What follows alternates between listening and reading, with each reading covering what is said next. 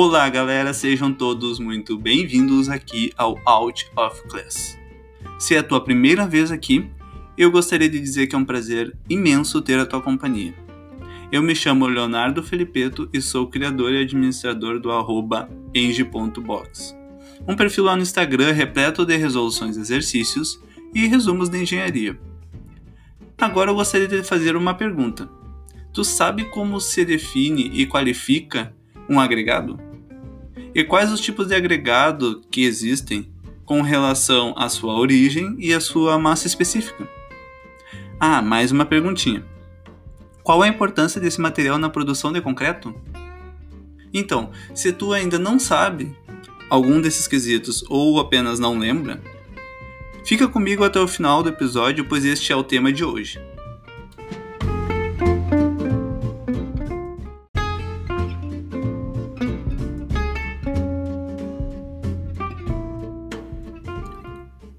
Falando agora um pouco sobre a definição dos agregados, na construção civil, os agregados são materiais minerais, sólidos e inertes. São abundantes na crosta terrestre e, para sua aplicação, passa por um processo de caracterização e classificação. A qualidade do agregado é dada pelos seguintes aspectos: a mineralogia da rocha de origem, a rocha mãe do agregado, assim como sua condição de exposição ao ambiente e o equipamento utilizado para a produção do agregado interfere diretamente na qualidade de cada tipo de agregado. Entre as características relacionadas ao grão do agregado, as mais importantes para aplicação na construção civil são a sua absorção de água, sua resistência à compressão, sua forma, sua porosidade e sua distribuição granulométrica, sendo que essa distribuição vem a ser a separação de uma massa de agregado de forma fracionada, conforme suas dimensões.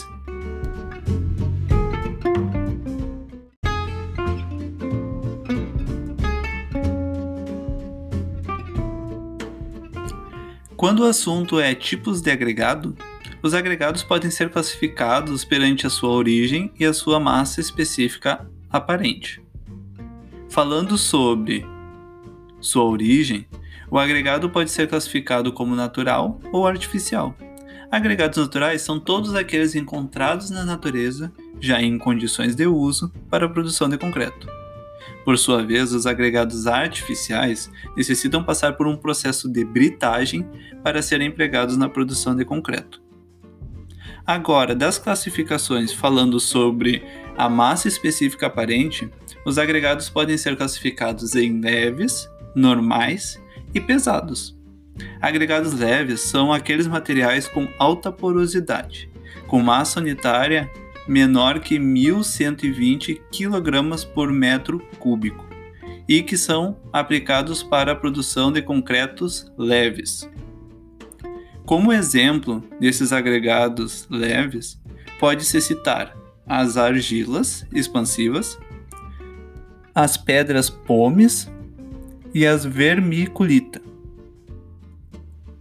Agregados normais são materiais aplicados no concreto convencional, apresentando massa unitária entre 1.500 e 1.800 kg por metros cúbicos.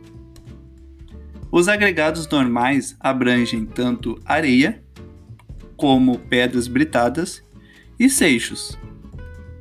Agregados pesados, por sua vez, apresentam massa unitária superior a 1.800 kg por metros cúbicos, cuja elevada massa é proveniente da presença de minerais como bário, titânio e ferro Agregados pesados são utilizados na produção de concreto, que são mais comumente utilizados na blindagem de radiação.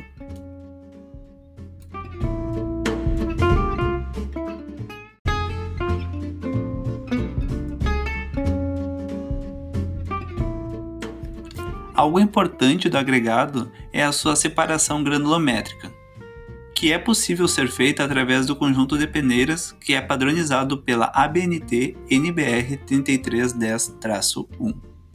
Através do, de conjuntos de peneiras, é possível separar os agregados em porções, utilizando como critério o tamanho dos seus grãos através de peneiras da série normal e série intermediária, como expresso a seguir. Peneiras da série normal. A série normal abrange peneiras com os seguintes tamanhos de abertura de malha: 75 mm, 37,5 mm, 19 mm, 9,5 mm, 4,75 mm, 2,36 mm, 1,18 mm, 600 micrômetros, 300 micrômetros e 150 micrômetros. Série intermediária. A série intermediária abrange peneiras com as seguintes aberturas de malha: 63 mm, 50 mm, 31,5 mm, 25 mm e 6,3 mm.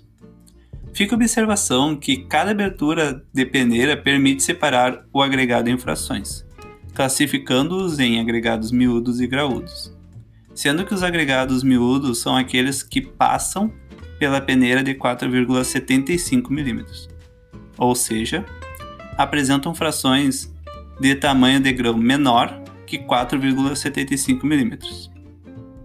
Os agregados graúdos são compostos por frações maiores que 4,75 mm, ou seja, que ficam retidos na peneira de frações superiores a 4,75 mm.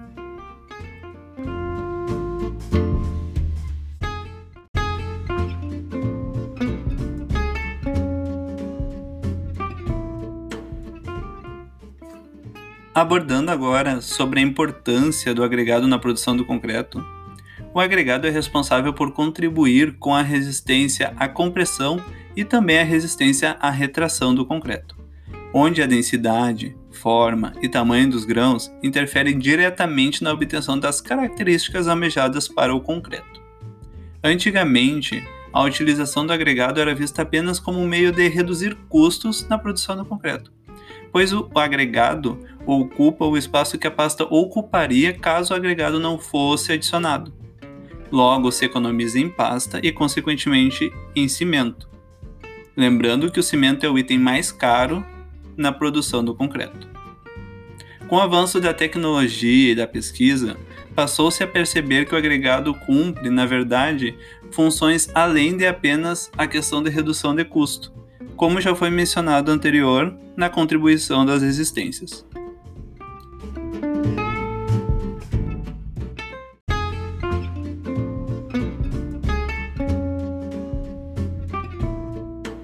Como último item a ser mencionado neste episódio do podcast, a ABNT NBR 7211 de 2019 define que, para aplicação no concreto, o agregado deve ser composto por grãos minerais duros, compactos, duráveis, estáveis, limpos e que não interfiram no endurecimento e hidratação do cimento e também na proteção contra a corrosão da armadura.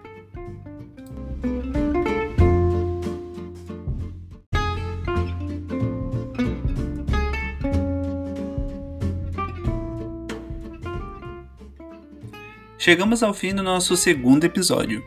E agora eu te faço a seguinte pergunta: Ficou alguma dúvida sobre agregado?